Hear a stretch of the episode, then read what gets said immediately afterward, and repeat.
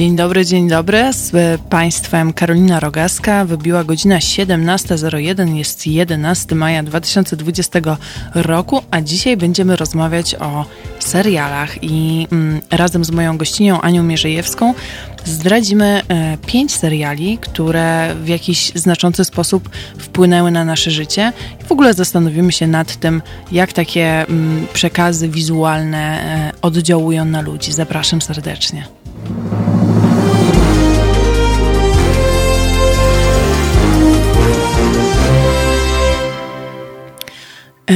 Ania za chwileczkę do nas e, dołączy, e, za parę minut, a najpierw ja chwilę porozmawiam z Państwem. Widzę, że już się Państwo tutaj witają. Piotr mówi halo Karolina, halo Piotrze, Sławomir mówi dzień dobry, więc mu też odpowiadam dzień dobry. Przypominam, że mogą Państwo do nas pisać i dzwonić i dzisiaj będę tego szczególnie ciekawa, ponieważ jestem ciekawa, co Państwo oglądają. E, w, czy to na Netflixie, czy na e, innych e, nośnikach seriali, że się tak wyrażę. Więc mogą Państwo pisać do nas oczywiście na naszym forum na YouTubie. Mogą Państwo też pisać na Facebooku pod naszą relacją na żywo. mogą Państwo dzwonić pod numer 22 39 059 22 lub pisać na naszego maila teraz małpahalo.radio pan e, Oniku ksiądz Bartłomiej Oruta napisał e, Spadkobiercy. Wojtko Krzyżeniak też pisze. E, cześć Wojtko, też pisze Spadkobiercy, a wyobraźcie sobie, że oglądałam, jeżeli oczywiście mówicie o tym serialu polskim, który był w znacznej mierze improwizowany. To uwielbiam, bo ja w ogóle kocham improwizację chodziłam na zajęcia do y, szkoły, y, szkoły impro. Nie wiem, tylko powiedzcie, czy y, mówicie o tym serialu Spadkobierców, bo zaraz ja się zacznę rozgadywać o improwizacji, się okaże, że chodzi o coś zupełnie innego. Eee, czekam na info. E, tak, to ten. No to super, bardzo się cieszę, bo no, też kocham i to też była jedna z, tak, z takich inspiracji do e, właśnie zajęcia się improwizacją. No, tak jak mówię, chodziłam na zajęcia, teraz jest Teraz jest ten cały koronawirusowy lockdown. E, i, no i ciężko jest cokolwiek robić. Poza tym ja mam dużo różnych innych rzeczy do robienia po pracy, e, ale zamierzam do nauki improwizacji e, wrócić. Także jakby Państwo chcieli sprawdzić, to szkoła impro e, działa na pewno w Warszawie. Wiem, że też w innych miastach różnego rodzaju szkoły improwizacji e, działają i można no, porobić rzeczy takie jak właśnie w spadkobiercach. E, tak, to w ogóle fajnie, dziękuję, że mi o tym przy, przypomnieliście, bo to była, no tak jak mówię, jedna mm, taki zaczątek mojej fascynacji e, improwizacją. A mm, później zobaczyłam spektakl e, zespołu, który się nazywa Klancyk. Jeżeli Państwo nie kojarzą, to polecam, w, jeżeli mają Państwo możliwość na przykład w Warszawie też po tym wszystkim pójść do klubu komediowego, e, to polecam pójść i, i zobaczyć ich występ, ale też innych, e, innych osób, które robią improwizację. No to jest w ogóle tak cudowna sztuka i najlepsze jest to, że kiedy aktorzy wychodzą na scenę, no to wszyscy, znaczy aktorzy, to nie są właściwie, to są improwizatorzy, przepraszam bardzo.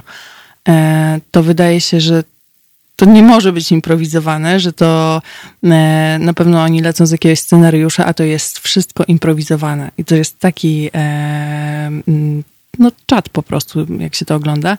No w Spadkobiercach jest też e, pani, którą bardzo lubię, pani Joanna Kołaczkowska, która też myślę jakiegoś swego rodzaju inspiracją jest dla mnie, bo jest taką, wydaje się być taką pewną siebie bardzo kobietą, e, mądrą kobietą, e, która zawsze wie, co chce powiedzieć i co chce zrobić, a przy tym jest e, przezabawna, więc e, też, też jest e, jakoś tam e, ważna w moim życiu. Także cieszę się, piszcie, piszcie koniecznie, co jeszcze oglądacie, bo jestem bardzo ciekawa. Może właśnie przypomnijcie mi jakieś rzeczy, o których które ja gdzieś zepchnęłam do swojej nieświadomości. W ogóle trudno było mi je zakwalifikować jako e, seriale, a się okazuje, że je oglądałam i budzą e, bardzo przyjemne e, wspomnienia. Tutaj widzę, że na Facebooku też się Państwo z nami witają. Dzień dobry, dzień dobry. Bardzo miło, że są Państwo z nami. Krzyżaniak Wojtko pisze, że jest w istocie bardzo mądrą kobietą. Wojtku, czy to też jest jedna z osób, które znasz?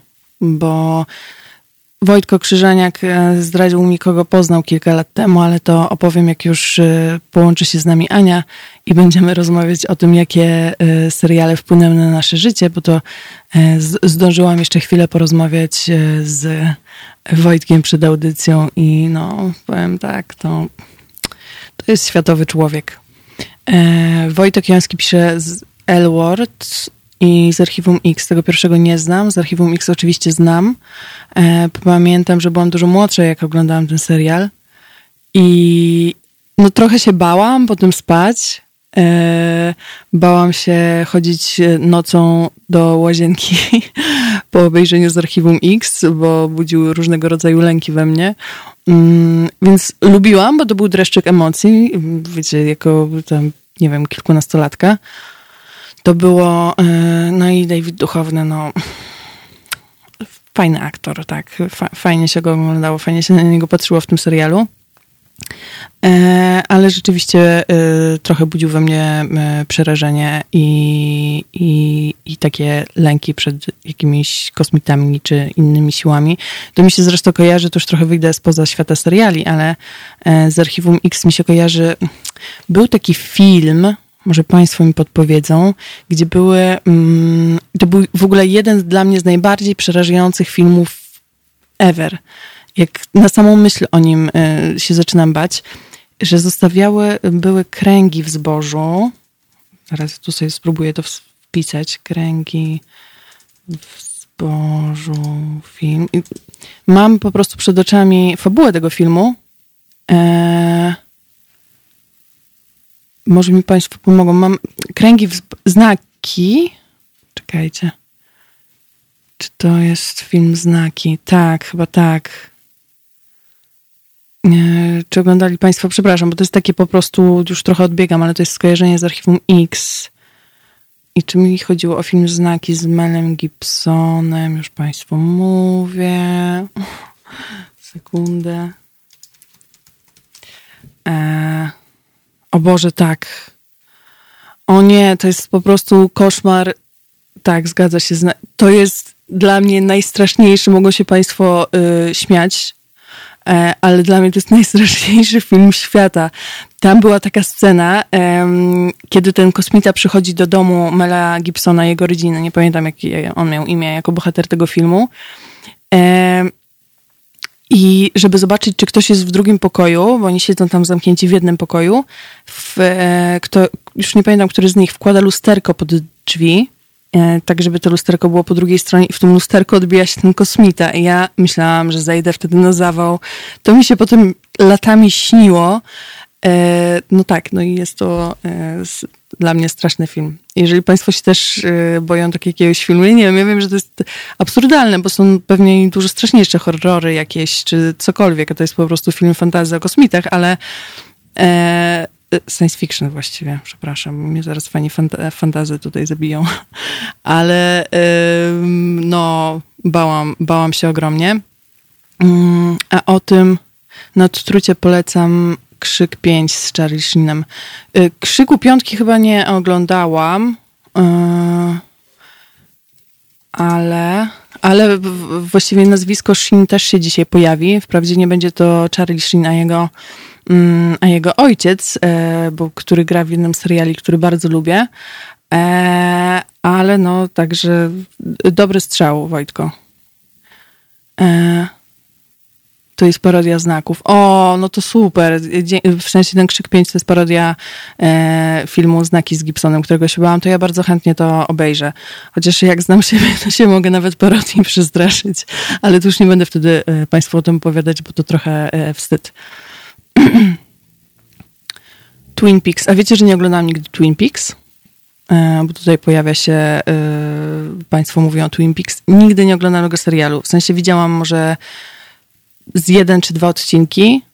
Totalnie wiem, że mnóstwo osób uwielbia ten serial i go kocha, a ja nie mam pojęcia o co chodzi w tym serialu. Ja wiem, że to może wstyd, ale bo ja jestem w ogóle, to od razu może zdradzę, zanim jeszcze się połączymy z Anią.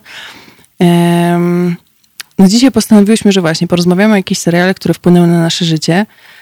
Ja jestem średnio serialowa. Ja w 2019 to był rok, w którym pierwszy raz obejrzałam jakiś serial od początku do końca i był to serial Przyjaciele, e, więc ty, też nie jakoś e, bardzo ambitnie, aczkolwiek oczywiście przez całe swoje życie seriale oglądałam, a często jest tak, że ja serial porzucam e, i o, to wstyd, muszę nadrobić. Dobrze, dobrze. E, nadrobię jak najbardziej. Mm, nadrobię Twin Peaks, wszystko nadrobię. E, ale ja tak często mam, że jeśli trochę mi się zaczyna serial nudzić, to go porzucam, bo stwierdzam, że mogę w tym czasie robić inne ciekawe rzeczy i jakoś tak mało się przywiązuję do seriali, aczkolwiek od tego 2019 pamiętnego, czyli rok temu, zdążyłam trochę obejrzeć nawet w całości, więc e, na pewno będę miała o czym mówić. Poza tym jest kilka seriali, które pamiętam z dzieciństwa i które jakoś e, mocno, e, mocno na mnie wpłynęły, więc no. A teraz London, London, Londyn nas wzywa i zaraz się znowu słyszymy.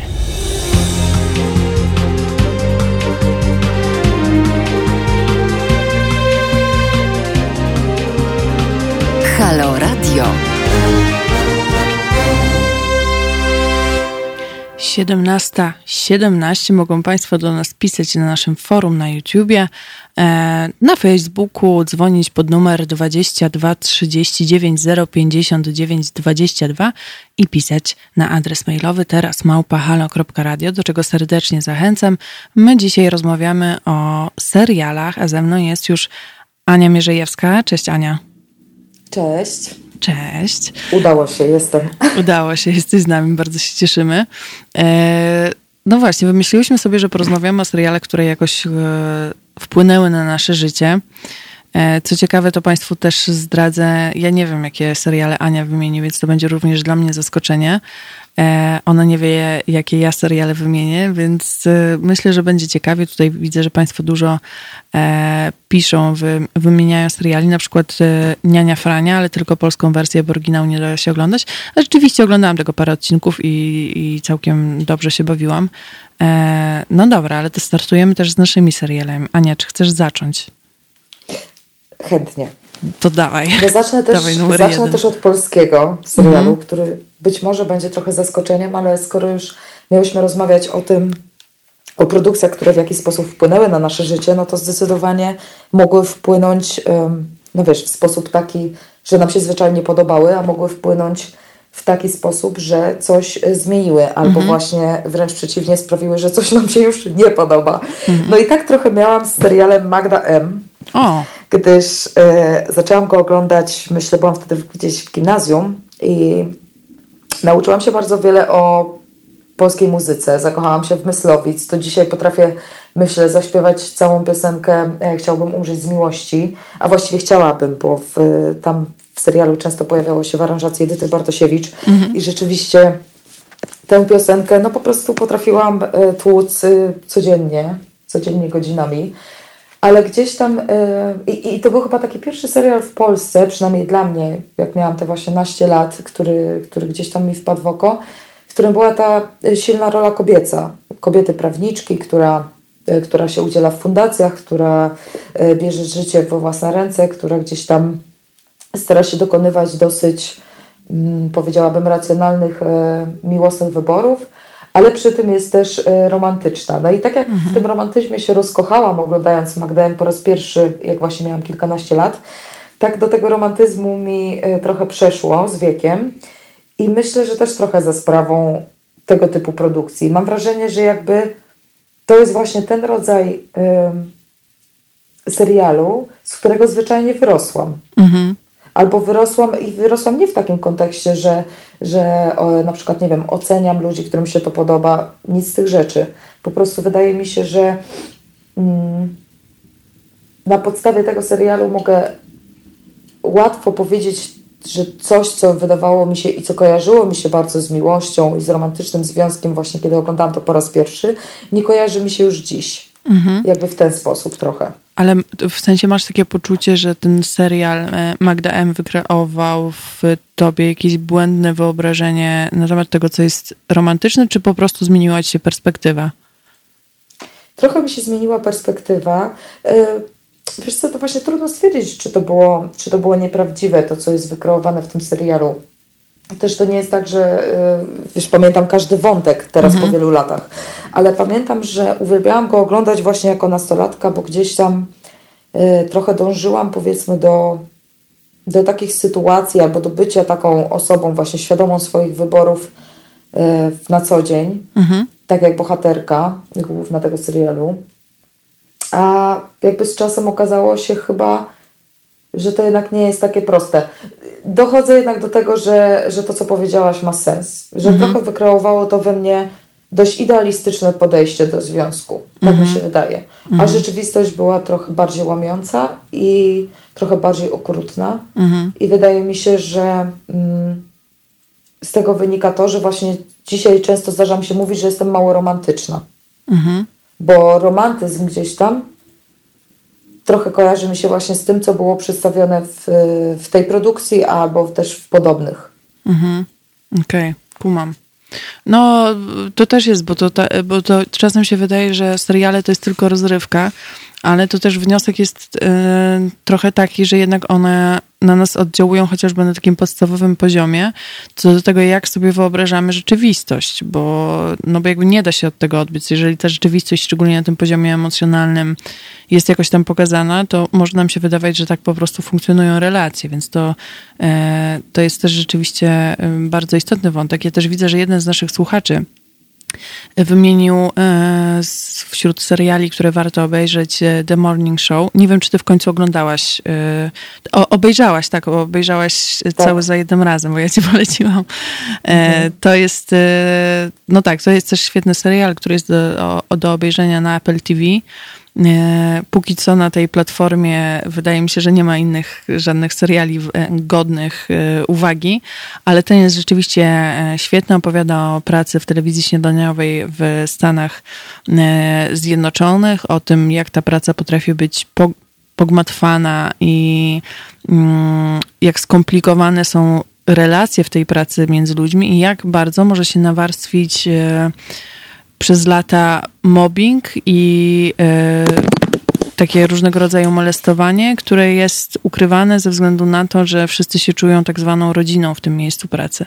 Więc e, myślę, że też, e, też polecamy. A ja odnosząc się do tej twojej Magdy M, Pierwszy serial, który mi przyszedł do głowy, to też jest serial, który opowiada o takiej silnej mm, kobiecie, z tym, że żeby ten serial e, obejrzeć, to się przenosimy do Ameryki Południowej, więc trochę e, daleko odlatujemy z Polski. Może to będzie dla Państwa zaskoczeniem, ale jest to serial Zbuntowany Anioł. Tak, ten z Natalią Oreiro. Ja go oglądam, jak byłam małą dziewczynką. Tam, tam też podobnie, wydaje mi się, trochę jak w Magdzie M, może na nieco innym poziomie, e, była przedstawiona ta miłość romantyczna, ale ta bohaterka e, Milagros e, też była taką silną kobietą, nie miała łatwego życia, bo ona się wychowywała w sierocińcu e, i niejednokrotnie po, pokazywała, że się potrafi postawić, podążać za jakimiś swoimi potrzebami czy celami, niezależnie od tego, co jej inni mówią. Oczywiście przeżywała różnego rodzaju rozterki miłosne, ale była przy tym e, taka silna i myślę, że też ze względu na to, jak wracałam po szkole i pamiętam, robiłam sobie zupki chińskie. E, teraz bym tego nie zjadła, ale no i z tymi zupkami chińskimi się dałam do oglądania Zbuntowanego Anioła. I właśnie miałam poczucie, że też bym taka chciała być. Może nie dokładnie mieć takie same losy, ale że też bym chciała być właśnie taka silna na zdrowie.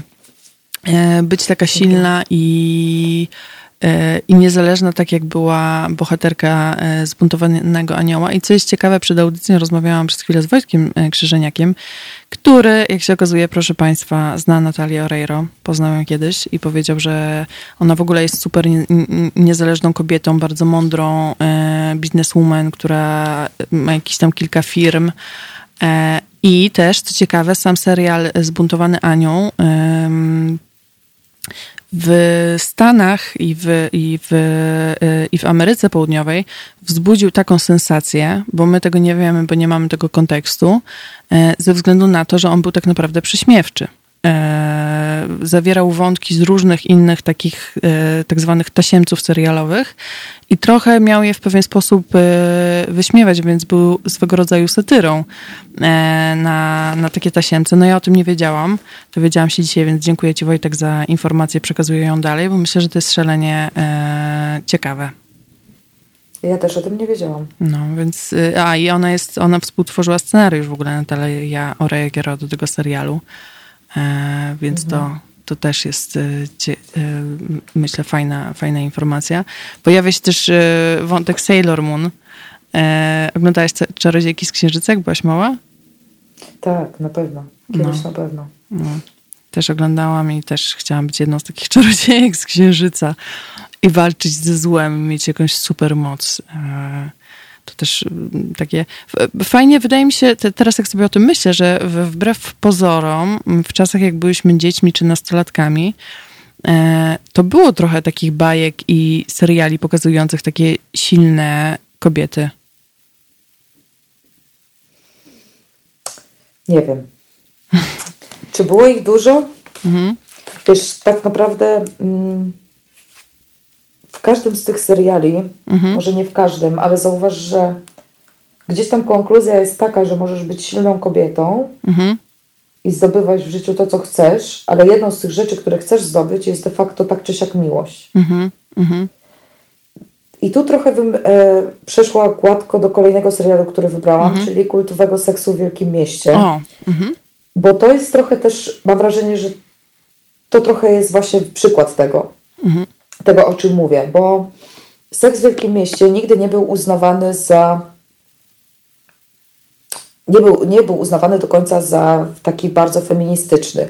Mimo, że było dużo, mówiło się w nim o seksie, o aborcji, e, o legalnej aborcji, e, to w dalszym ciągu nie był to serial, który na pewno, e, który feministki, jako feministki dzisiaj uznał, uznałybyśmy za taki kultowy w tym, mhm. w tym aspekcie. Bo jednak y, dużo tam było też o tym, zresztą postać Kerry właściwie, mhm. głównej bohaterki, pisarki, y, to było chyba taka najbardziej taka postać, która rzeczywiście twierdziła, że no, że nie potrafi żyć bez miłości, tak? Mhm. Że, że jednak mimo wszystko zawsze czuje się samotna, jeżeli tego mężczyzny obok niej nie ma. Mhm. Pomimo tego, że nie była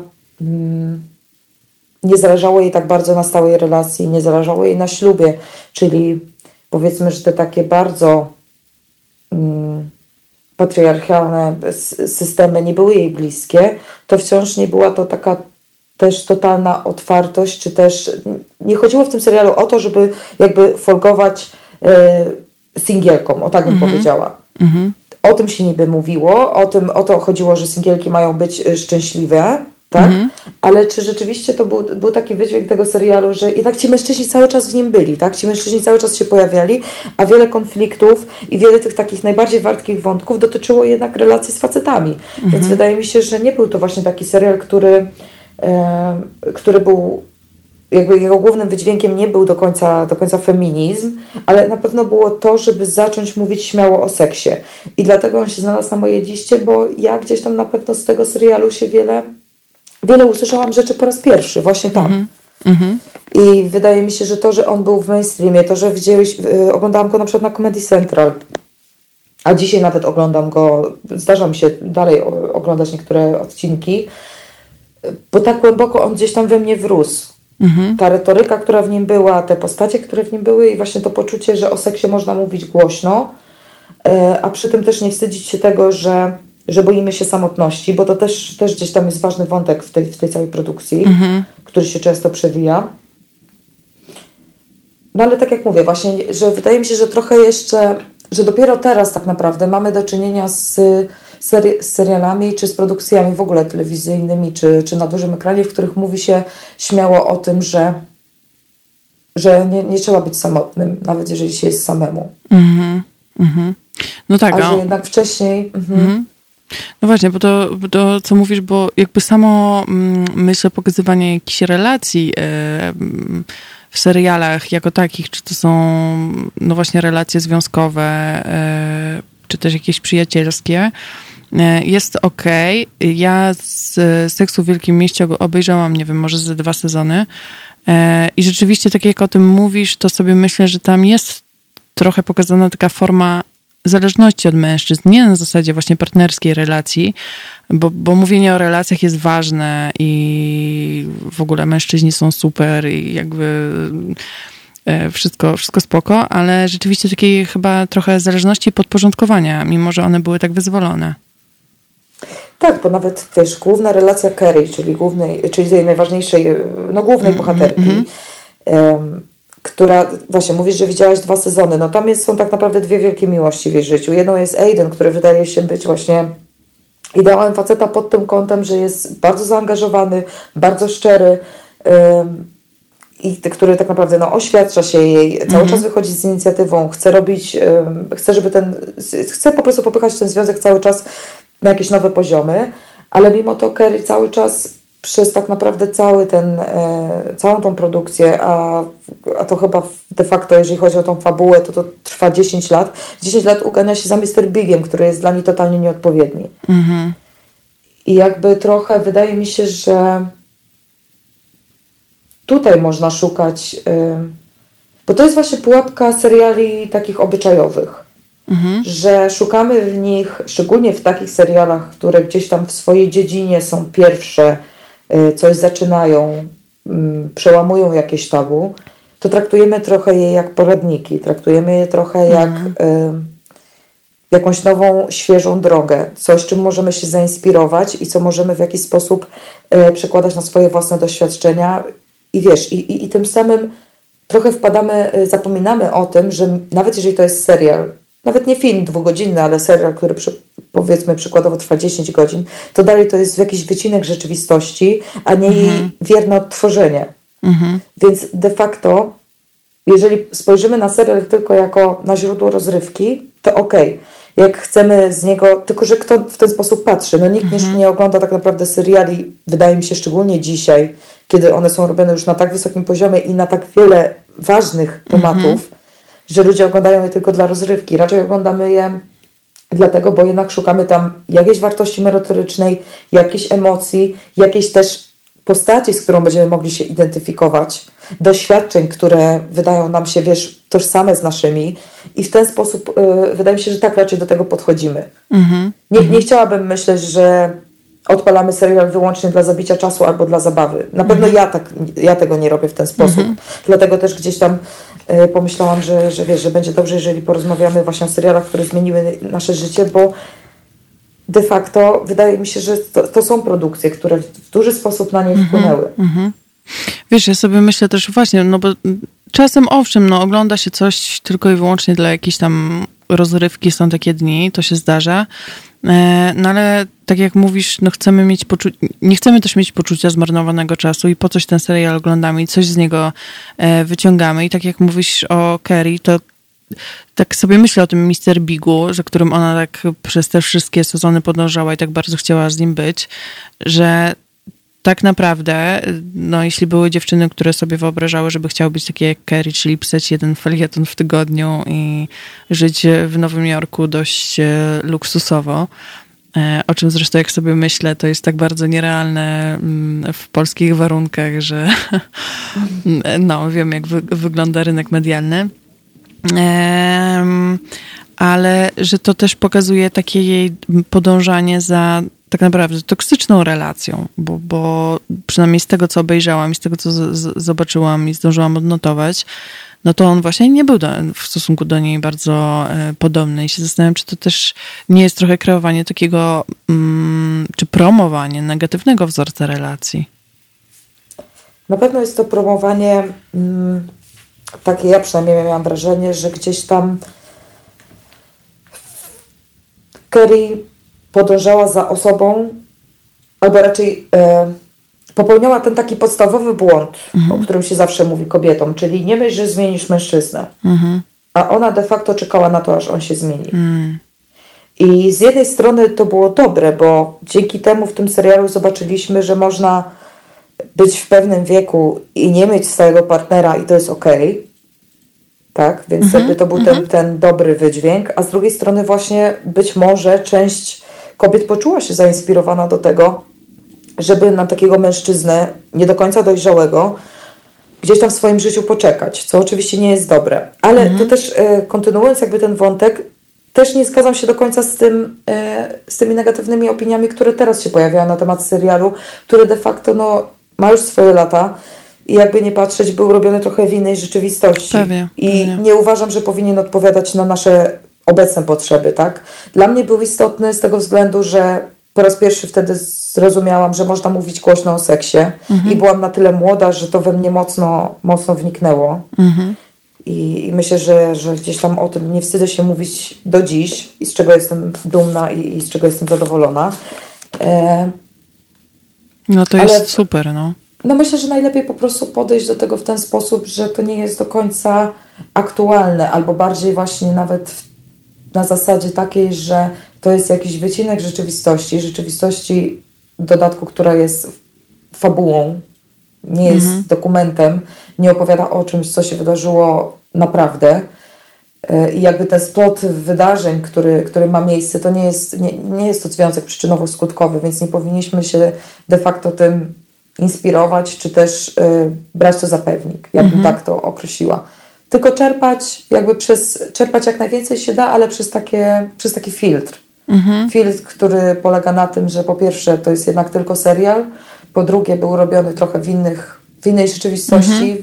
w innych czasach, w, w, jakby w momencie innych przemian ustrojowych, innych przemian świadomości i innych potrzeb, bo to jest chyba mhm. najważniejsze. Mhm. Jeżeli założenie jest takie, że oprócz potrzeby rozrywki mamy też inną i wtedy sięgamy po, ten, po jakiś serial, to wydaje mi się, że te potrzeby też się zmieniają na, i na przestrzeni lat, i na przestrzeni tego, co się dzieje generalnie na świecie, i na przestrzeni tego, co się dzieje w nas samych.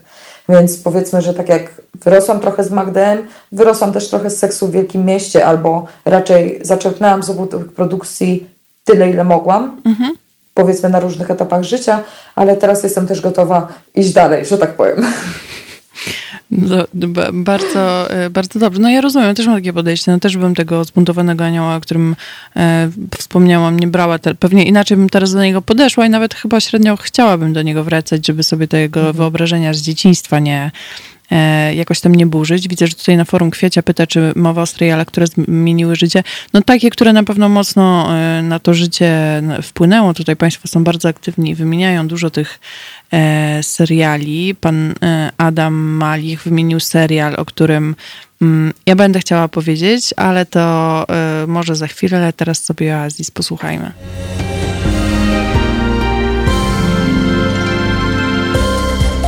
Halo Radio.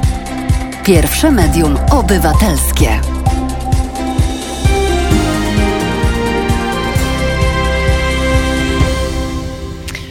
Halo Radio, halo słuchacze. E, rozmawiamy o serialach, które w znaczący e, sposób wpłynęły na życie moje i życie Ani Mierzejewskiej. Przypominam też, że mogą Państwo wchodzić na stronę halo.radio i wspierać nas, żebyśmy mogli się dalej e, rozwijać i żeby nasze audycje i nasze radio trwało tyle, ile niejedne brazylijskie tasiemce albo jeszcze dłużej. Może, może się nawet jak moda na sukces ciągnąć tyle, ale to zrobimy tylko, jeśli będą nas Państwo Państwo, e, jeśli będą nas Państwo wspierać. E, jeden ze słuchaczy wspomniał o serialu Grace i Frankie. E, ja chciałam o nim e, i tak mówić, więc powiem, powiem, powiem teraz, ponieważ jest to serial, który e, bardzo lubię. To jest serial do obejrzenia na mm, Netflixie. I zarysuję jego fabułę i to mm, nie, nie zrobię Państwu kuku, bo w pierwszym odcinku trochę się okazuje, o co będzie chodziło. E, gra w nim w ogóle Jane Fonda i Lily Tomlin, e, to są, e, Tomlin, to są e, dwie główne bohaterki. Poza tym jest Martin Sheen, i Sam Waterston. To są, no właśnie, cztery główne postacie, chociaż tutaj Jane i Lily grają te pierwsze skrzypce. No i Zaczyna się od tego, że spotykają się ze sobą dwie pary na kolacji.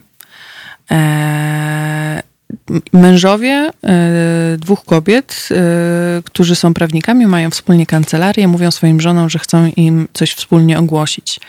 No i okazuje się, że panowie się w sobie zakochali i no, chcą się rozstać z tymi żonami i sami stworzyć związek małżeński a y, one, które przez wiele lat no jakby musiały ze sobą jakoś współistnieć, bo ich właśnie mężowie mieli y, tą wspólną kancelarię prawniczą, e, mm, ale ze sobą nie przepadały. No i teraz trochę zostają skazane na siebie i to jest początek mm, ich nowego życia i totalnego przytasowania emocji. Ja ten serial lubię e, między innymi za to, że e, bardzo się wpisuje w te dzisiejsze czasy. To znaczy tam nie ma tematów tabu. Jest właśnie swobodne rozmawianie o seksie. Swobodne rozmawianie o seksie ludzi, e, którzy są już na przykład po siedemdziesiątce. Po, pojawiają się różne mm, orientacje seksualne, różne sposoby patrzenia na życie, ale przede wszystkim to, co jest dla mnie najważniejsze, e, dużo jest tam takich rozmów na takim głębszym, emocjonalnym poziomie. To jest serial trochę komediowy, e, ale z drugiej strony porusza mm, no właśnie ten temat relacji w taki sposób, że można się z niego dużo nauczyć, wziąć też dla siebie jakieś lekcje i który przynosi też bardzo dużo, bardzo dużo otuchy mam wrażenie, ludziom oglądającym. E, no a przy tym w ogóle rola Jane e, i Lily to ich role to jest po prostu jakiś kosmos i uwielbiam obie te bohaterki, które są od siebie zupełnie różne, e, bo jedna jest wystrzeloną w kosmos bizneswoman, która ciągle coś w biznesie chciała robić i działać, ma mnóstwo takich biznesowych pomysłów i bardzo tego potrzebuje do życia, żeby być ciągle aktywną i ciągle czuć się potrzebną. A z drugiej strony jest Lily, która lubi sobie E, usiąść wieczorem, e, włączyć jakąś spokojną muzykę, zapalić trawkę i są, wydaje się, że są totalnymi przeciwieństwami, ale przez to doświadczenie, no, które jednak nie zdarza się dość często, że mąż po, nie wiem, 40 latach małżeństwa mówi, że mm, jednak jest zakochany w innym mężczyźnie, e, to doświadczenie je tak mocno ze sobą łączy, że one mimo tych różnic zaczynają się dogadywać to jest y, no, coś cudownego. Nie wiem, czy. Ja przyznam, że tego nie oglądałam. Mhm. Zaczęłam kiedyś oglądać, bo rzeczywiście Jane Fonda to jest no, jedna chyba z moich ulubionych aktorek, myślę. Mhm. Więc ze względu na nią na pewno lisnęłam. Aczkolwiek nie mogę sobie przypomnieć, czemu przestałam. Mhm. Zazwyczaj u mnie to jest tak, że mm, jakieś potrzebuję chyba na tyle mocnych bodźców, jeżeli chodzi o ten świat seriali, że jeżeli powiedzmy to nie zostanie mi dostarczone, to bardzo szybko rezygnuję. Jeżeli wrócę, może się okazać, że na przykład nie miałam racji, więc mhm. jeżeli tak bardzo polecasz i powiedziałaś o tym, że właśnie ten serial dodaje otuchy, a to jest uważam bardzo ważny aspekt, bo to jest coś, y, co po prostu taki komfort, prawda? Daje nam mhm. komfort, y, takie właśnie oglądanie czegoś po to, żeby poprawić sobie humor, uważam, że to jest coś bardzo pozytywnego. I że jeżeli e, rzeczywiście, kurczę, 20-minutowa e, produkcja w ten sposób na nas działa, no to, no to ekstra. Mhm. No on tutaj każdy, każdy e, odcinek chyba trwa około 40 minut. A, 40, okej. Okay. Mhm. Myślałam, że one są Ale... z tych takich krótszych. Nie, on jest, e, on ma nieco dłuższe te e, odcinki, ale no jest właśnie taki, mm, dla mnie to jest po prostu piękny na takim poziomie emocjonalnym serial. Zresztą e, pokazałam go swojemu chłopakowi i jesteśmy teraz na czwartym sezonie i mieliśmy razem dalej go oglądać, ale on zaczął go oglądać dalej sam. Więc trochę mi ukradł ten serial. A widzisz, to też jest ciekawy aspekt. Seksu w. Wielkim Mieście na przykład nie znosił mój tata. Mówił, że to jest najgłupszy serial, jaki widział w życiu. Mhm. I nie było szansy, żeby go na przykład y, przekonać. Walczyłyśmy z moją mamą o to, żebyśmy mogły na Comedy Central, czy czasami były takie mhm. powtórki, na przykład 10 odcinków naraz. To właśnie wtedy y, mocno, mocno walczyłyśmy z męskimi przedstawicielami w rodzinie, żeby, żeby rzeczywiście w telewizorze leciało jednak to. Mhm. Mhm. No widzisz, ja super, tutaj nie musiałam walczyć, tylko został mi skradziony ten serial.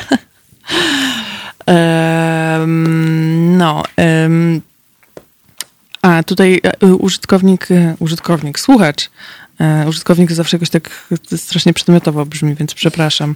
E, Aksjomat pisze, że mocne bodźce to brzmi groźne. No właśnie, o co chodzi z tymi mocnymi bodźcami w serialach u ciebie? Co to muszą być za no bodźce? No to możemy teraz gładko przejść do kolejnego serialu mojego. No bo ponieważ no ja kocham thrillery. Kocham mhm. thrillery i to takie naprawdę y, mocne, w których no, im więcej się dzieje, jeżeli chodzi o, o kryminalne aspekty, tym lepiej. Dlatego nawet nie potrafiłam się zdecydować na jeden serial, jeżeli chodzi o te takie właśnie thrillery, które zmieniły moje życie. Gdybym już musiała wybrać, na pewno byłby to pierwszy sezon True Detective. Uważam, że to jest absolutny majstersztyk, jeżeli chodzi o bodźce nam dostarczane, o prawdy życiowe, które gdzieś tam mm, się przewijają w tych, nawet właśnie nawet nie w wątkach, jeżeli chodzi o samo to, co się dzieje w serialu, ale o tym, jak są zbudowane postaci. Ja bardzo w ogóle lubię y, produkcje, w których są duety. Mhm. I właśnie w tym, tym na przykład serialu to jest, to jest duet. Bardzo często zresztą w serialach kryminalnych w ten sposób buduje się fabułę, tak? Jest powiedzmy postać y, bad cop, zły, y, good cop, albo na przykład dwóch detektywów, którzy bez reszty poświęcają się pracy, ale na przykład w zupełnie inny sposób, tak? Widać, że obaj, tak właśnie jest w przypadku Tour Detective, obaj są bardzo zaangażowani w to, żeby rozwiązać jakąś zagadkę kryminalną, ale przy tym ich podejście do zawodu, y, ale także do życia zupełnie się różni i właśnie obserwowanie tego zaangażowania na dwóch różnych poziomach jest czymś dla mnie, jest dla mnie bodźcem i czymś, mhm. co po prostu uwielbiam.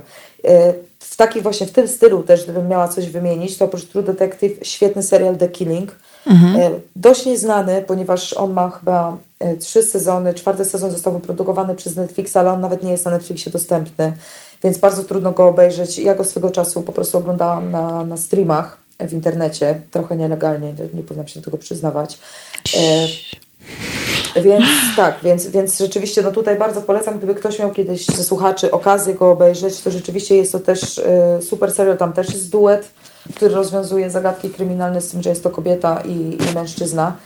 Y, młody facet i kobieta, która już jest po pewnych przejściach, więc to też wszystko razem. Mm, fajnie. Postaci są po prostu super zbudowane, tak? Są super zbudowane. Tam jest deszczowe Seattle, więc jeszcze dodatkowo aura jest taka y, no, bardzo przekonująca.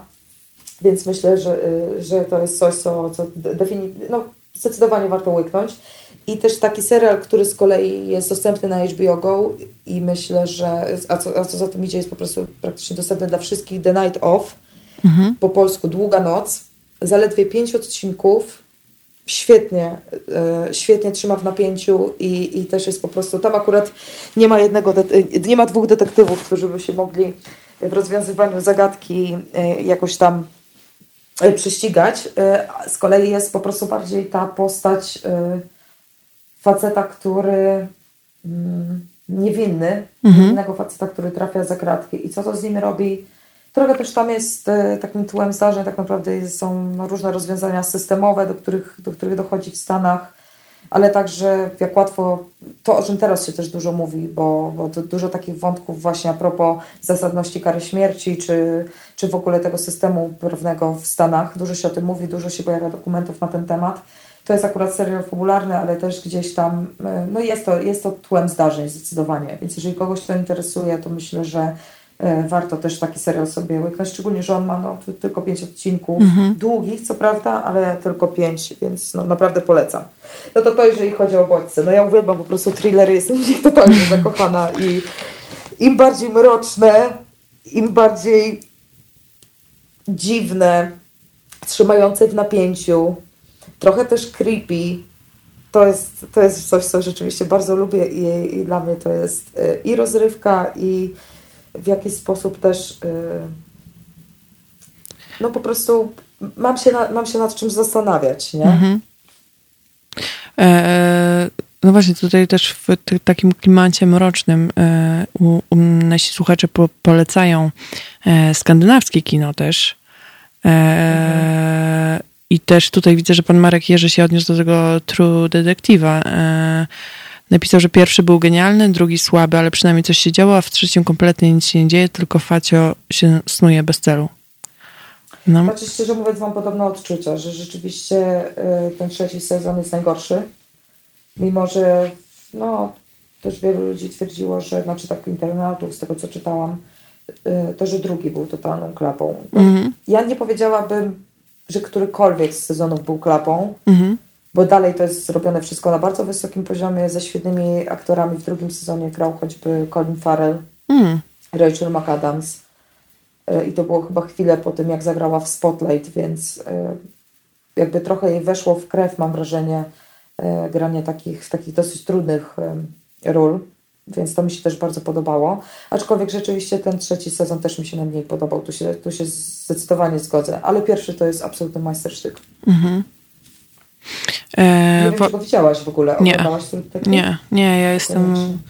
Ja mało oglądałam seriali, więc jestem e, świetną prowadzącą dzisiaj w temacie, e, no ale się bardzo staram jakoś tam no bardzo jestem wybredna po prostu. Mi się seriale szybko nudzą i naprawdę muszą mnie czymś złapać albo muszę być w jakimś takim odpowiednim stanie emocjonalnym, żeby je od początku do końca obejrzeć, więc jestem trudną odbiorczynią, jeśli chodzi o seriale.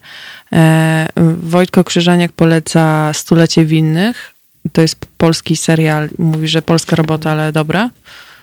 Więc Zapisuję sobie. Może warto. E, a Adam z kolei pyta, czy dekalog Kieślowskiego można również zakwalifikować do tej kategorii. Hmm. Hmm. Hmm. No Kajtek, też, tak, tak, tak, Kajtek też tam, e, z, z, nie widzą go e, Państwo, ale robi też takie hmm, więc hmm. nie wiemy, nie, nie, nie jesteśmy może wystarczająco kompetentni, jeśli chodzi o taką pogłębioną krytykę filmową i serialową. Dokładnie, zresztą to nie o to chodzi.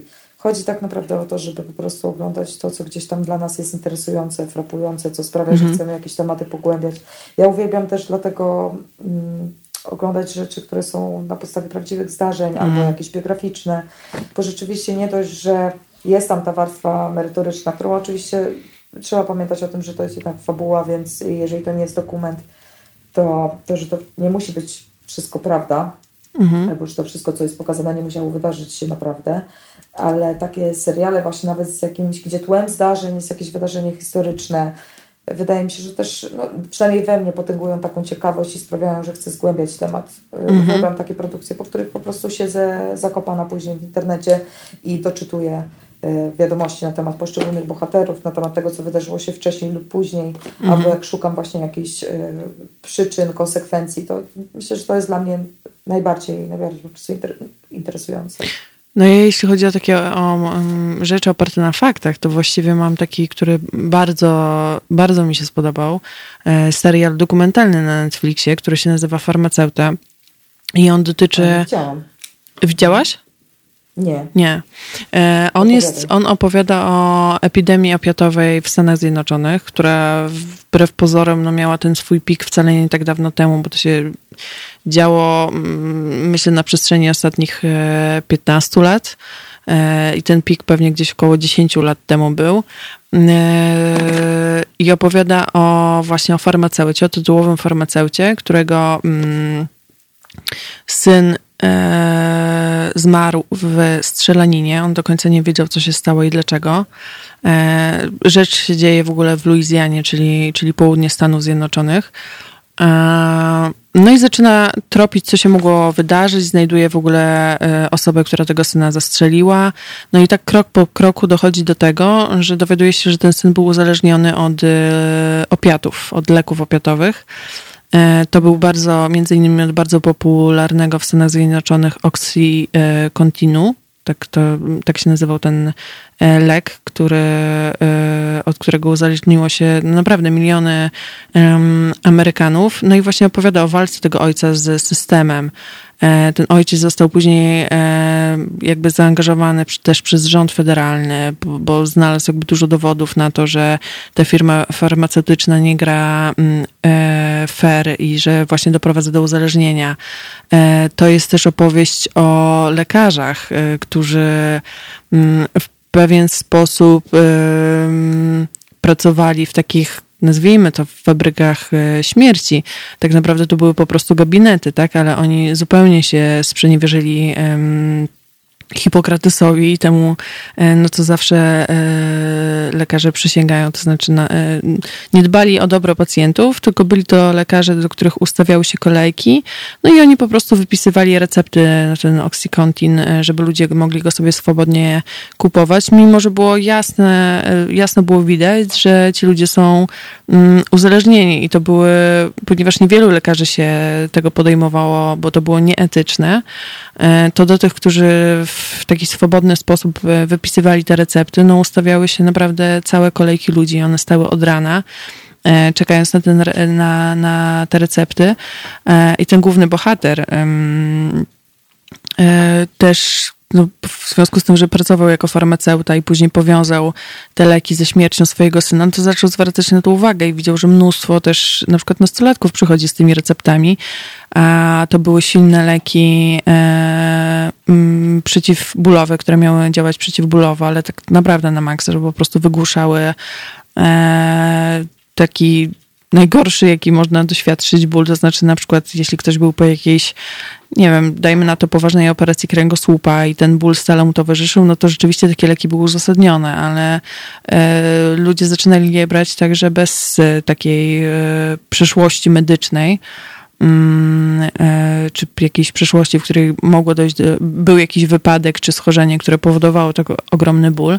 No i po prostu byli uzależnieni. I to jest, jest taka dynamika, e, jest taka dynamika w tym serialu, mimo że to jest dokument, no ale te wydarzenia, y, to wszystko, co się stało jakby wokół tej e, afery jest tak dynamiczne i tak wciągające, że naprawdę polecam. Tutaj Wojtko Krzyżeniak pisze, że poleca e, też kwestię tego leku i roli firm farmaceutycznych e, rozkminił świetnie John Olivier w swoim programie, więc chętnie, chętnie zobaczę jeszcze w tym temacie epidemii opioidowej świetna jest też książka Dreamland, e, opiatowa epidemia w Stanach Zjednoczonych, wydana przez wydawnictwo e, Czarne. I tam autor z jednej strony poleca, porusza temat tych właśnie takich farm lekowych, tak? To jest tych książka? Tak, wydawnictwo Czarne. Mhm. Nie, ale czy Charlie'ego Ledów? Nie, nie, nie, nie, nie, nie, to nie, nie, nie, okay. to nie jest jego. E, to napisał autor, który bodajże jest jakiegoś chyba meksykańskiego pochodzenia. E, musiałabym sprawdzić teraz jego nazwisko, ale tak mi się po prostu kojarzy bardzo mocno z tym serialem. E, z tym, że on porusza nie tylko ten wątek, ale mm, pokazuje też w jaki sposób mm, to, co robiły farmy, far, firmy farmaceutyczne w Stanach Zjednoczonych, wpłynęło na to, że łatwiej było um, dealerom z Meksyku przeniknąć do Stanów Zjednoczonych e, i e, sprzedawać heroinę. Bo to jest w ogóle też niesamowicie ciekawy proceder, bo jest tak trochę rozgadałam, ale bardzo jakiś jest dla mnie interesujący ten temat. E, myślę, że to jest super ciekawe. To jeszcze tak właśnie wspomnę, że w tej książce z kolei, no właśnie on pokazuje to, jak e, ci dealerzy z, Meksyku, z Meksyku e, przeniknęli do Stanów Zjednoczonych, a właściwie te całe gangi i dzięki temu, że ludzie byli uzależnieni od tych leków, od których się uzależnili tak na dobrą sprawę z pomocą to mówię w cudzysłowie, firm farmaceutycznych, chętniej kupowali heroinę, która była nieco tańsza, dawała też e, jeszcze mocniejszego kopa. A ci dilerzy, którzy przyjeżdżali z Meksyku, przywozili niewielkie jakby mm, ilości tego narkotyku, proponowali często, no jak to bywa, pierwszą dawkę za darmo, ale też prowadzili taką infolinię i dzwonili do tych swoich klientów. I to był po prostu jakiś telemarketing, pytali, czy wszystko dobrze, czy im ten e, narkotyk smakował. Jeśli coś było nie tak, to oni przewiozą kolejną dawkę za darmo, więc to była sprawnie działająca bardzo machina, którą trudno było e, rozgryźć. No ale właśnie, żeby zapoznać się z tematem, to przede wszystkim polecam obejrzeć ten serial Farmaceuta na Netflix. Jest naprawdę, naprawdę świetny. No i to no, tyle. Że mnie na pewno, mnie na pewno zachęciłaś i też yy, w sumie nie wiem jak to się stało, ale znowu możemy też przejść gładko do mojego serialu, który też jest o medycynie. O. Mianowicie serial The Nick, który jest yy, dostępny na HBO Go. To są tylko dwa sezony i tam akurat to jest serial o początkach medycyny, chirurgii właściwie w Stanach, w Nowym Jorku, gdzieś e, w okolicach lat 20., jeszcze przed II wojną światową. I to jest serial właśnie o. Mm, w tamtych czasach jeszcze zamiast oksy stosowali po prostu kokainę mhm. jako e, lek przeciwbólowy i Cliff Owen, który jest tam, świata, gra tam po prostu świetną rolę, e, główną zresztą, jest głównym bohaterem, lekarzem chirurgii, który jest totalnie od tej kokainy uzależniony. Jakby serial jest też świetnie pokazuje to, co, co tak naprawdę no, pierwotnie lek przeciwbólowy, co, co, co potrafi zrobić z człowiekiem, e, a także jakie, jak bardzo medycyna potrafi być, wydaje mi się, wciągająca też w taki sposób, tak trochę też nałogowo. Mhm. Bo rzeczywiście to, nie chcę zdradzać, jak ten serial się kończy, e, aczkolwiek jest to a podasz jeszcze, do... przepraszam, że ci przerwę, jeszcze raz e, mhm. nazwę serialu, bo tutaj pyta nasz, nasz słuchacz. Denik, mhm. tylko to się pisze przez K. Mhm. K-N-I-C-K. Mhm. Mhm. Deknik, przy czym y, czytając oczywiście K jest nieme. Mhm. Okay, Bardzo dobra. dobry serial, y, właśnie tak jak mówię, Cliff Owen. Teraz drugą, z drugą zresztą postać gra tam y, aktor, który właśnie występuje z Joasią Kulik w nowym serialu Netflixa The Eddie. Mhm. Ten aktor nazywa się Andrew Holland. Holland, pewnie tak się czyta, bo chyba jest no nie, urodził się w Alabamie, pomyślałam, że może jest Francuzem. E, głównie znany, znany z e, filmu Moonlight, ale właśnie też grał w The Nick i teraz gra w tym nowym serialu The Eddie, którego zresztą jeszcze nie widziałam, mhm. ale też słyszałam bardzo, bardzo dobre opinie. Więc jeżeli chodzi o medycynę, to na pewno to jest jeden z najlepszych e, seriali, jakie, jakie widziałam. Na pewno też obejrzę Farmaceutę, zdecydowanie mnie zachęciłaś. Mhm. E, szczególnie, że to jest dokument, a te dokumenty Netflixowe są naprawdę na wysokim poziomie. Mhm. Mój osobiście ulubiony, który też znalazł się na mojej dzisiejszej liście, to jest e, The Keepers. Mhm. Nie wiem, czy widziałaś, to jest mhm. serial o, o właściwie o zabójstwie Katy Cesnik z zakonnicy, która była nauczycielką w szkole dla, dla, dla dziewczyn, dla dziewcząt. E, I to jest serial dokumentalny o sytuacji mm, kościoła, że tak powiem, o nadużyciach seksualnych, niestety też. Mm. Aczkolwiek e, głównie według mnie jest to serial o tym, jak bardzo trauma potrafi wpłynąć na nasze życie, ale też jak możemy się od niej uwolnić. Bo choć jest to bardzo y, chciałabym powiedzieć. No, no trudna, jest to po prostu trudna historia. Mhm. Bardzo smutna, bardzo tragiczna, bardzo traumatyczna w wielu momentach. Historia wielu kobiet, wielu mężczyzn też, mm, wielu ofiar. Ale przy tym e, jakby główna postać, która, która gdzieś tam najwięcej mówi e, o tym zabójstwie tej Kati Cesnik, a także o tym, co działo się w jej szkole e, i która się właściwie no, właściwie ten serial jest zbudowany no, nie tylko na, na jej e, jakby wspomnieniach, bo także na wspomnieniach wielu innych ofiar, ale, ale te jej wspomnienia i jej postać jest dla mnie tak fascynująca i to jak ta kobieta sobie e, poradziła z tym, co jej się przydarzyło, że uważam, że gdzieś tam we mnie na pewno wyzwolił ten serial dużo, dużo emocji i też sprawił, że sięgnęłam po niektóre traumy z mojego życia, a co za tym idzie, również je przepracowałam. Pierwszy raz oglądałam go dwa lata temu, więc jeżeli mm -hmm. polecam go nikomu, kto jest obecnie w złym y, momencie psychicznym, bo na pewno to jest, no tak jak mówię, to jest, to, to jest dosyć y, trudna historia po prostu, mm -hmm. ale jeżeli czujemy się gotowi na to, żeby zmierzyć się gdzieś tam z pewnymi trudnymi rzeczami, albo jeżeli czujemy, że zakopaliśmy je gdzieś w swoich głowach, gdzieś w swoich sercach, a chcielibyśmy jednak do nich, do nich wrócić, to myślę, że to jest y, dobra motywacja. Mhm. No chyba... Aczkolwiek, tak jak mówię, bardzo trudne.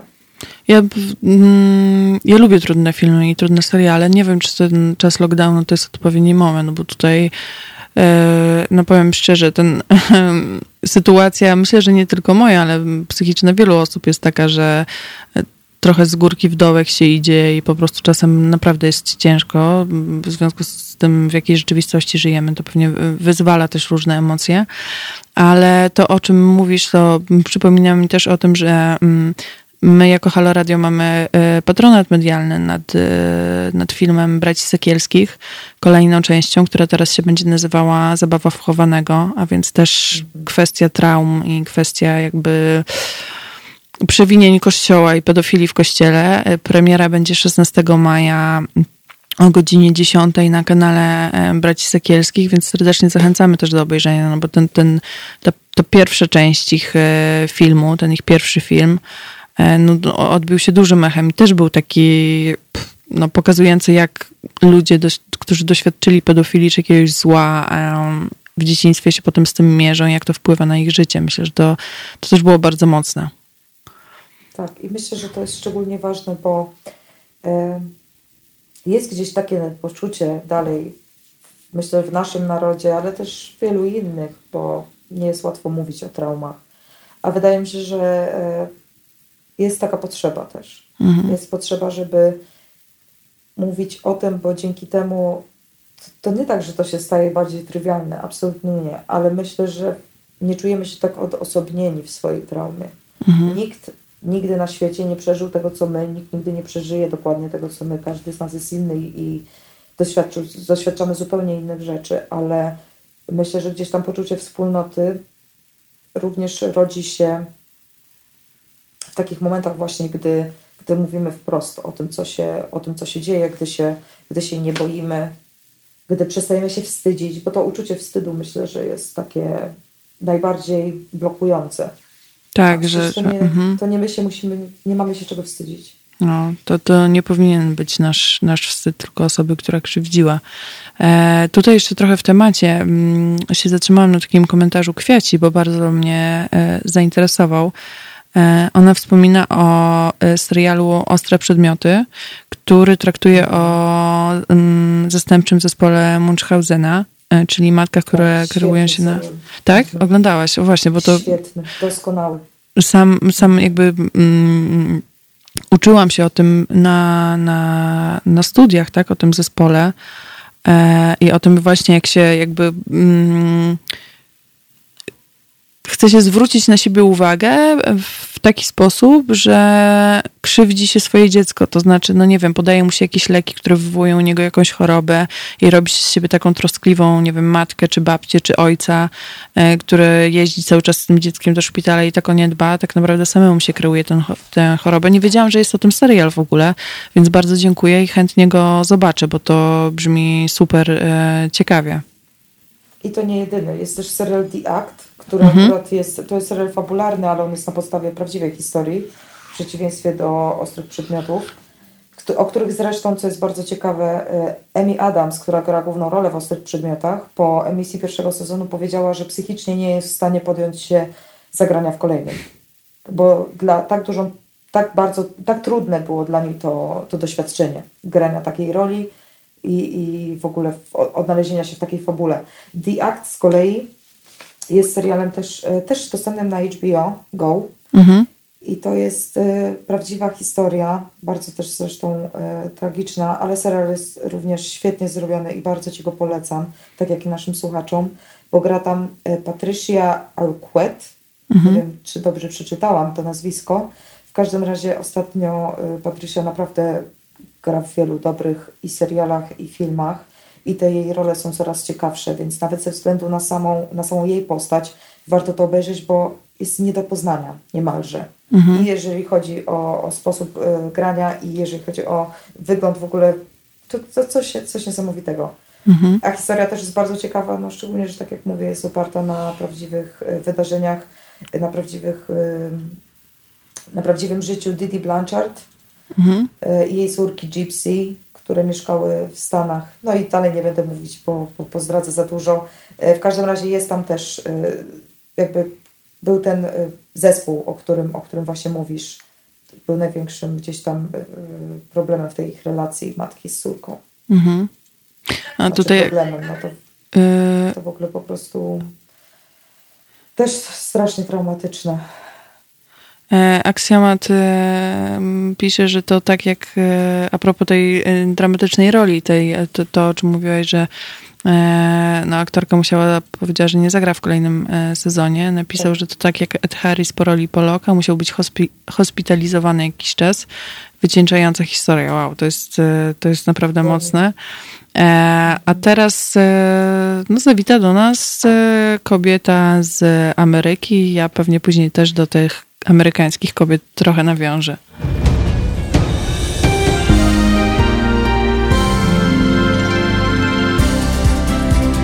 Halo Radio. Pierwsze radio z wizją.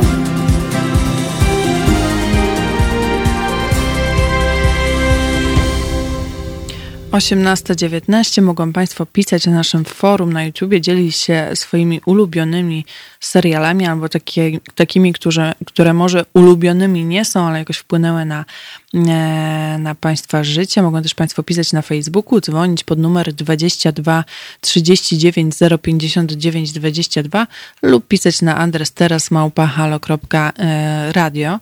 A mi utwór, który był właśnie e, grany i którego słuchaliśmy, trochę nasunął na myśl. Nie miałam tego serialu na liście, bo go jeszcze nie obejrzałam do końca, bo jeszcze nie wszystkie e, odcinki są dostępne. Podejrzewam, że będzie być może kilka sezonów, ale e, na HBO Go jest teraz dostępny taki serial, serial Miss America. Nie wiem, czy, czy, czy, czy widziałaś?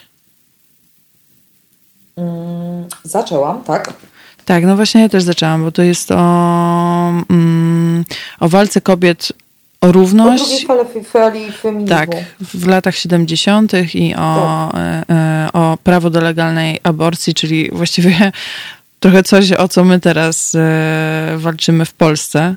E, dla mnie to jest ciekawy serial, bo bardzo mocno pokazuje, w jakich mechanizmach e, tkwią te osoby, które są przeciwko, przeciwne legalnej aborcji i co wpływa na ich decyzje i, i czego się one boją i jaki strach je motywuje do tego, żeby być tak bardzo przeciw, bo to też pokazuje ten serial taką walkę mm, kobiet, które tkwią gdzieś tam w takim właśnie patriarchalnym wyobrażeniu świata z tymi, które są trochę bardziej, mm, nazwę to tak, wyzwolone, E, I to wcale nie jest walka między kobietami a mężczyznami, co jest ciekawe, ale to jest między kobietami a kobietami. I to one są dla siebie największymi wroginiami w tym wszystkim. No właśnie jestem bardzo ciekawa, jak ten serial e, się zakończy, bo jakby znam trochę historię Glorii, nie do końca znałam e, historię pani, jak się nazywa ta E, wiem, że ta, ta jest tam. Szlafi? Szlafi, szlafi Jakoś... bo jest, są chyba tak. dwa L, bo tam cały czas w tym serialu to podkreślają. Mhm. Tak, że, że, rzeczywiście to jest trudne dosyć e, w wymowie nazwisko. E, no mi się bardzo póki co ten serial podoba. Mm, świetna Kate Blanchett. Ona mm -hmm. jest w mhm. ogóle naprawdę no, świetna aktorka, tak? Więc, więc wydaje mi się, że no tutaj nawet specjalnie dla niej warto. Y, no mi się bardzo podoba. Jestem, jestem po prostu ciekawa, jak oni ten serial dalej, e, dalej pociągną. Specjalnie nie interesowałam się e, karierą polityczną dalszą pani Szlafi, właśnie żeby dowiedzieć się, żeby serial był dla mnie bardziej zaskakujący. Mhm. Więc, więc jestem ciekawa, co tam się dalej wydarzy, przyznam. Mhm. E, Piotrek pyta, czy była mowa o serialu Dexter? No nie o było. Jezu, go. Uwielbiam. O, ale lubisz, widzisz, a ja nie widziałam. To jest kolejny serial, którego nie oglądałam. Po prostu obejrzałam go, także oglądałam wszystkie odcinki pod rząd. Bardzo Aha. mi się podobał Dexter. Y, nawet, co też jest właśnie bardzo ciekawe, chyba w trzecim sezonie aktor był chory na nowotwór. Mhm. Aktor, który gra e, właśnie Dextera. I przez to miał sztuczne włosy, z tego co pamiętam. Ale doszedł do zdrowia, doszedł do siebie co najważniejsze i, i, i ostatecznie chyba było aż sześć sezonów, mhm. wydaje mi się, Dextera. Y, to tylko może dla słuchaczy przypomnimy, że Dexter to historia seryjnego zabójcy, który jednak y, zabija według określonego kodu. Kod ten zakłada, że, że głównie pozbywa się ludzi, którzy mają coś na sumieniu i to raczej poważne przestępstwa. Mhm. I to, to, co jest właśnie bardzo istotne w tym serialu, no to tak naprawdę oglądamy postać seryjnego mordercy, ale w pewnym momencie zaczynamy z nim sympatyzować, tak? I też uważam, że przez to y, gdzieś tam ten serial jest no, no wyjątkowy właśnie, mhm. właśnie na tej podstawie. Polecam, jeżeli nie oglądałaś, bo, bo rzeczywiście to jest, to jest też dobry kryminał. Mhm. Mam tyle teraz seriali do sprowadzenia. E, tutaj Państwo polecają, Ty polecasz, że aż e, nie wiadomo, za co się e, brać najpierw. A powiedz, co jeszcze... Ja też sobie kilka zapisałam, o. więc... Także gdzie taka społeczna wymiana e, tytułów. A co masz jeszcze na liście swojej? Wiesz co, no na liście mam jeszcze e, Big Little Lies. Mhm. O, serial, który... świetny. Mhm. Tak, też rozmawiałyśmy o nim e, wielokrotnie i powiem Ci szczerze, że nawet często do niego wracam, mimo że jest stosunkowo nowy i miał zaledwie dwa sezony. To e, serial o małym Monterey, mhm. E, w miasteczku gdzieś w Stanach, nad pięknym oceanem, w którym główne bohaterki, czyli no, właściwie ikony, jeżeli chodzi o film, mhm. bo Nicole Kidman, Reese Witherspoon, która zresztą też Teraz e, ma ten swój dom produkcyjny i Morning Show też, e, ten serial Morning Show też był też jakby spod jej, jej produkcji. Tak, tak. E, Zoe Kravitz tam jeszcze gra, mhm. główną postać, Shailene Woody mhm. i z tego co pamiętam, ni niestety nie pamiętam jak się nazywa ta aktorka, ale zaraz też sprawdzę. No w każdym razie wszystko wydaje się totalnie sielankowe do momentu, gdy y, dochodzi do zabójstwa, a właściwie to, co jest w tym serialu y, najciekawsze, to po prostu to, jak, jak bardzo ukrywamy to, co dzieje się za zamkniętymi drzwiami. Mm -hmm. Laura Dern, tak nazywa się mm -hmm. ostatnia y, z piątki z Monterey. To ta, tak, która też grała y, w mm, tym, Boże, filmie na Netflixie, tak? To w filmie na Netflixie jestem bardzo konkretna. E, to taka szczupła blondynka. Tak. Mhm, ona tak, jest dobra. Mhm. Okej. Okay wszystko mam. Bardzo ciekawa postać. Big Little Lies jest taką typową y, żyletą, która mm -hmm. po mhm. prostu nie traci nawet rezonu w momencie, gdy y, dowiaduje się, że jej mąż ją zdradzał i utracił wszystkie ich pieniądze, więc mm -hmm. bardzo mi się podoba, że jest taka emocjonalna i, i gdzieś tam nawet momentami to jej ta jej emocjonalność mi przypomina mnie, co też tak jak właśnie mówiłyśmy na początku, jak znajdujesz trochę siebie w pewnych postaciach -hmm. i w ogóle uważam, że mocniej przywiązujemy się do brandów, e, produkcji, z którymi się gdzieś tam identyfikujemy -hmm, w jakimś nikłym stopniu. Więc tutaj zdecydowanie e, ona jest dla mnie taką postacią, którą no, no, uwielbiam. Chociaż osobiście uważam, że, że, że serial zyskał tak ogromną popularność e, dzięki Nicole Kidman i dzięki temu, jaki ona wątek tam mm -hmm. pociągnęła. Zresztą -hmm. w doskonały sposób, czego no nie będziemy zdradzać, bo, bo pewnie część słuchaczy nie widziała. Tak, ale polecamy. polecamy. Również dostępny na HBO Go. Mhm. A tutaj jeszcze Wojtek e, Krzyżaniak a propos e, e, Laury e, Dern po, mówi o serialu Iluminacja, który ona współtworzyła. E, mhm. No brzmi znaczy, ja po prostu ją kojarzę z tą postacią właśnie i z tego serialu, i z, e, i z mm, filmu też właśnie Netflixowego Historia małżeńska, już mi się przypomniał, przypomniał tytuł. E, I w obu tych produkcjach no po prostu jest jakby królową, e, jeśli chodzi o grę aktorską dla mnie i budzi jakieś, przez to, że jest tak wyrazista, budzi e, jakoś tam duże emocje, więc pewnie też i, i, i ten serial sprawdzę. No, z tego co czytam, to za iluminację Laura dostała Złotego Globa w 2012 roku. Mm. Więc wydaje mi się, że to e, nie twierdzę, że za każdym razem e, nagrody są adekwatne, ale ponieważ no, znamy ją już jako świetną aktorkę, plakat też jest, też jest super. Mhm. E, więc wydaje mi się, że to, to może być bardzo ciekawe. Mhm. I tylko dwa odcinki, tfu, dwa odcinków jest 18, dwa sezony. Dwa sezony. Mhm. Więc nie jest, nie jest jakiś długi serial. No sprawdzę sobie jestem zainteresowana. Kolejny, e, kolejny do, do, mm, do sprawdzenia. Jest takich tematów e, kobiecych, to może nie do końca, ale no właśnie jest też ten e, The Loudest Voice na cały głos. To trochę mhm. Trochę to się wiąże z tym, o czym już mówiłyśmy, czyli o tym serialu The Morning Show, bo to też jest kwestia molestowania w e, miejscu pracy.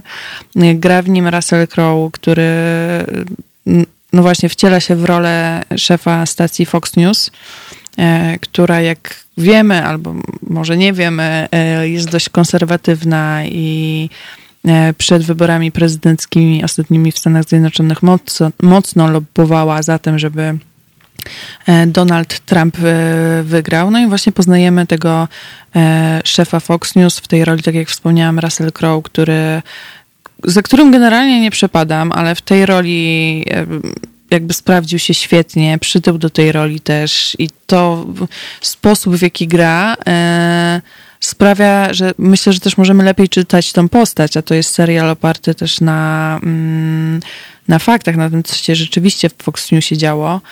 E, I w, warto go zobaczyć, żeby właśnie też dowiedzieć się między innymi, jak działa e, psychika e, ofiary molestowania w takiej sytuacji, e, jak ten sprawca potrafi być bezwzględny, bo tego szefa Fox Newsa. Czasem, często jest tak w serialach, że jakaś postać teoretycznie ma być negatywna, e, czy ma być jakąś taką złą postacią, ale mimo wszystko ma takie cechy, za które ją lubimy.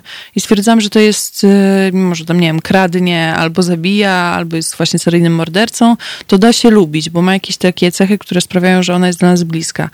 A w tym serialu The Loudest Voice wydaje mi się, że mm, Russell Crowe tak stworzył tą postać i być może ten szef Fox News rzeczywiście taki był, że on jest odpychający. On jest, dla mnie przynajmniej, jest ogromnie odpychający i powstał też potem e, film o tym, e, Bombshell, e, który kilka miesięcy temu był w kinach i z ciekawości poszłam go zobaczyć. No i niestety film, być może przez to, że film jest krótszy, albo no nie wiem, jakoś ta warstwa emocjonalna i tego, jak bardzo na poziomie właśnie emocjonalnym to jest skomplikowane, to te, te relacje między ofiarą molestowania e, a, a sprawcą tej przemocy, jak to jest skomplikowane na wielu poziomach, no niestety w tym filmie nie zostało wybite, e, więc jeśli ktoś by się zastanawiał, czy lepiej to, czy to, to bardziej polecam serial.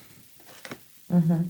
No przyznajmy to szczerze, Russell Crowe dokonał niemożliwego i mhm. z aktora, którego nie lubimy, potrafi mhm. zrobić taką postać, której po prostu nie lubimy jeszcze bardziej. Tak. Bo rzeczywiście za Crowem też nie przepadam osobiście. Naprawdę, tak naprawdę nie wiem czemu, ale tak jest. Ja A też, też mam to samo. No. Go po prostu nie trawię i mam ochotę tam wejść i zrobić porządek, więc myślę, że to też jest takie, to jeżeli chodzi o to bodźcowanie właśnie w produkcjach, to wydaje mi się, że to jest też to. Mhm. A przy tym to jest jeszcze prawdziwa historia, więc gdzieś tam możemy, może dojść w naszych głowach do jakiejś refleksji a propos tego, co się dzieje na co dzień wokół nas, co też jest, mhm. co też jest totalnie istotne, uważam. I jest po prostu wartością dodaną, jeżeli chodzi o, o oglądanie w ogóle seriali. Mhm. E, Aksjomat pyta, czy nie lubimy Crowa także w Beautiful Mind. E, no, w... no, nie, no tam go lubimy, no to jest jedyny film, w którym go lubimy, no. tak. dużo mówić. No tak, to jest, jakby film, to jest który... w ogóle spoza kategorii, więc... E... Ale czekałam, aż ktoś to wyłapie i o to zapyta. Bo to rzeczywiście była ta rola, w której myśleliśmy sobie, że też chcemy tam wejść, ale to mm -hmm. razem chcemy go przytulić, chcemy go posłuchać, mm -hmm. wiesz, trochę doświadczyć jego geniuszu, prawda? A tutaj jednak, yy, no ale to też jest, to też świadczy o wielo, wielowymiarowości aktora, a myślę, że to jest bardzo istotne i takie role, no takich do szpiku złych ludzi mm -hmm. mogą być bardzo trudne, tak? No. Mogą być bardzo trudne. E, ale tak, ale w pięknym umyśle jednak no, no, no ciężko, ciężko, no. ciężko go tam nie lubić, ale ja go w ogóle nie lubię jako, nie znam go, ale jakieś takie mam przeświadczenie, że go nie lubię jako osoby. Była chyba jakieś afery z tym, że on jest przemocowcem i to mi jakoś tak utkwiło w pamięci. E, tak samo mam e, z Tomem e, Cruzem, który no... Mm, no scjentologia, wiadomo, plus brak kontaktu z córką, no są to takie rzeczy, które na nas, e, ludzi wrażliwych, wpływają, wiesz, aczkolwiek pracujemy w mediach i też wiemy, jak wiele potrafią, mhm.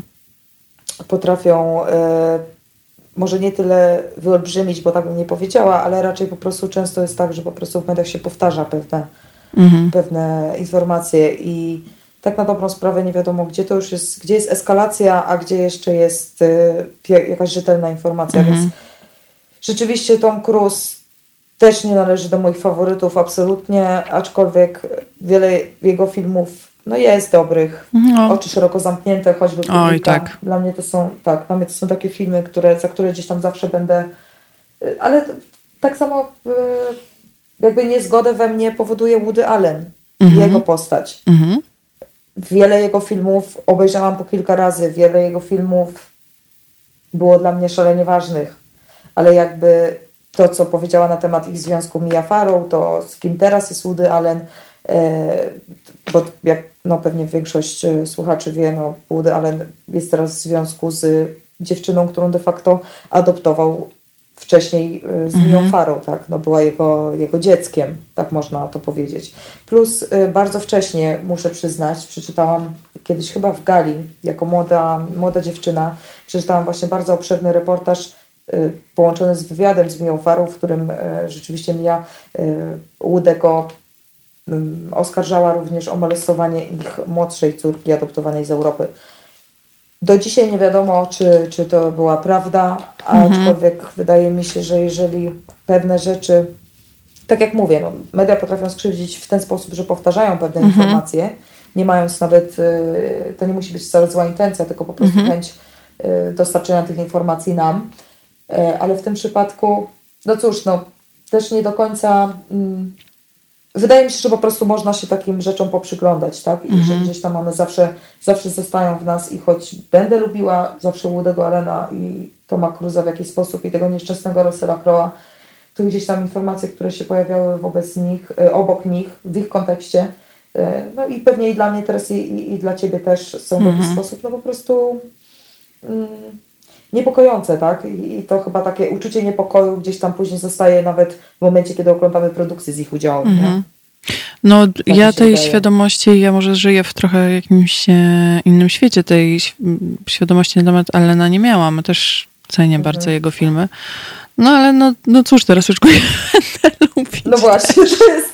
Przepraszam, że zniszczyłam twoje, e, twoje nie chciałam absolutnie, aczkolwiek uważam, że to są też informacje, które, no, nie chcę ich powielać, o ile, jeżeli nie są prawdziwe, ale też mm. nigdy ich, ich, nikt ich dostatecznie nie zdementował. Mm. To jest też ta mm. kwestia. Mhm. Bo oczywiście są, są takie też momenty w historii yy, i, i, znamy je, w których dochodziło do całkowitego zdementowania takich plotek, a są też takie w show biznesie, w mainstreamie, czy w ogóle w tak szeroko rozumianej popkulturze, które do dzisiaj stoją pod znakiem zapytania, no to jest mhm. jedna z nich. Mhm. Więc jakkolwiek byśmy chcieli nawet, y, ja jestem, należę do tych ludzi, którzy właśnie są tak zaciekawieni niektórymi produkcjami, że interesuje mnie wszystko, od y, scenarzysty y, po operatora kamery. Jeżeli dowiaduję się, że za tym doskonałym obrazem stoi reżyser, który mhm który, no, obraz dalej jest dla mnie wartościowy. No tak. Ale to nie oznacza, że, że będę, wiesz, wspierać, yy, wspierać po prostu twórcę, tak? Mhm. To wydaje mi się, że to o to chodzi, że gdzieś tam uważam za swoją taką prywatną zemstę yy, fakt, że już w mojej głowie tego, tego Alena nie wspieram. Mhm. I czuję się dzięki temu trochę lepiej, nie? Mhm. No tutaj już w ogóle poleciały takie grube nazwiska e, na naszym forum tak. Polański, Jackson, Kevin Spacey, więc... Dokładnie, mm, dokładnie, te wszystkie te osoby. O których, o których wiemy i przy, w przypadku których również nie doszło do zdementowania tych doniesień, tylko właśnie no, albo wręcz odwrotnie, e, albo gdzieś tam temat się dalej toczy, tak? Mm -hmm, więc, mm -hmm. więc tak jak R. Kelly, który mhm. też jest dla mnie taką postacią. To a propos też seriali dokumentalnych, to Surviving R. Kelly na Netflixie. O, jeżeli, nie widziałam. Tak, jeżeli słuchacze y, interesują się R&B albo w ogóle no, tak naprawdę ikoną, jeżeli chodzi o muzykę, bo przecież on jest autorem tego hitu I Believe I Can Fly. Mhm, mhm. Facet, który w tym momencie stoi, y, no jest przed nim mnóstwo, mnóstwo zarzutów karnych mhm. o nadużycia seksualne, o seks z nieletnimi, o o nawet o, o dziecięcą pornografię. Mhm. Mnóstwo, mnóstwo, mnóstwo bardzo, bardzo strasznych e, rzeczy, więc a to jest bardzo dobrze zrobiony dokument i zresztą to jest taki typowo dokument, powiedziałabym, skierowany ku ofiarom, mhm. bo praktycznie wypowiadają się w nim tylko ofiary. Nie ma jakoś, nie, nie są tam. Mm, nie jest nawet taka właśnie jakaś rozbudowana fabuła obok tylko jakby jest rzeczywiście y, ktoś, y, znaczy twórca tego, tego dokumentu chciał dać po prostu głos y, ofiarom. Mm-hmm. I to jest wyraźnie widoczne, więc, więc wydaje mi się, że no też bardzo polecam. No to A te... historia przy tym jest przerażająca i I przez to, że jest tak przerażająca, to jest aż frapująca, bo czasami dzieją się na świecie rzeczy, które się po prostu nie mieszczą nam w głowach. I to jest jedna z nich. No. Tak, czasem e, właśnie jeśli to są filmy dokumentalne, ja, ja e, lubię filmy i seriale dokumentalne lubię bardzo. E, no i to, to jest właśnie coś takiego, że człowiek je ogląda, jeśli to są takie tragiczne historie, i sobie myśli, jak to jest możliwe, że coś takiego się działo. A dlatego też w tym kontekście przypomnę dla tych z Państwa, którzy dopiero do nas dołączyli, że 16 e, maja e, ma miejsce, będzie miała miejsce premiera Zabawy wchowanego, czyli kolejnego filmu braci Sekielskich o pedofilii w kościele. Mog będą mogli ją Państwo obejrzeć e, już o godzinie 10 na, na YouTubie, na kanale Braci Sekielskich, do czego serdecznie zachęcam, bo to też na pewno będzie kolejna ich produkcja, która no, mocno wstrząśnie e, odbiorcami. Mm, tak niestety, e, tak mi się wydaje, że tak będzie. Mm, niestety albo niestety, tak, bo jakby wstrząsnęła i coś by się zaczęło z tym dalej dziać, to byłoby świetnie, ale mm, no, wiem, jak Kościół w Polsce działa po prostu w takich kwestiach, w kwestiach pedofilii. Ale myślę, że na początek bardzo istotne jest to, żeby po prostu taki dokument obejrzeć, mm. bo to, co zauważam w przypadku, gdy na przykład rozmawiam o, o, o pierwszym filmie Braci Sykielskich, to rzeczywiście e, często spotykam się po prostu z taką opinią, że no boję się to obejrzeć, mhm. boję się tego dowiedzieć. Ten strach e, przed tą wiedzą myślę, że jest, e, że jest najgorszy. Tak jak kiedyś powiedział chyba Edmund Berg, że mhm. dla triumfu zła wystarczy, by dobry człowiek pozostał bezczynny. To jest trochę to. Mhm. Tak mi się wydaje. I dlatego cieszę się, że macie ten patronat i że zachęcacie do, y, do oglądania tego kolejnego filmu, bo myślę, że to jest bardzo istotne, żebyśmy po prostu byli świadomi. Mhm. To jest pierwszy krok w ogóle ku zmianie. Mhm. Tak, zdobywanie świadomości. Też się z tym, też się z tym e, tak. zgadzam i może z taką myślą e, po prostu Państwa i siebie i nas e, tutaj e, zostawię, że mm, oglądajmy też seriale dla przyjemności, ale też dla zwiększenia świadomości, bo zawsze warto. E, bardzo Ci dziękuję, Aniu, za dzisiaj. Ja również dziękuję za zaproszenie. Dzięki. Mam nadzieję, że jeszcze sobie tutaj nieraz e, pogadamy o ciekawych rzeczach. E, a z kolei Państwu dziękuję za wymienienie tyle seriali. Nie wiem, czy mi starczy życia, żeby je wszystkie obejrzeć, ale kilka tytułów e, sobie na pewno sprawdzę, bo mnie niesamowicie zainteresowały. Przypominam też, że mogą nas Państwo wspierać, wchodząc na stronę halo.radio i w zakładkę Wspieraj nas i tam mogą Państwo wybrać dowolną E, formę wspierania, czy to stałe comiesięczne, czy, czy jednorazowa wpłata, jak Państwu jest wygodniej. Poza tym mogą Państwo e, odsłuchać, przesłuchać sobie ten e, odcinek na Spotify, czy na Apple Podcast, Google Podcast. No jesteśmy na wszelkich platformach podcastowych dostępni z naszymi audycjami, do czego serdecznie zachęcam. Bardzo Państwu dziękuję. No i do usłyszenia za tydzień.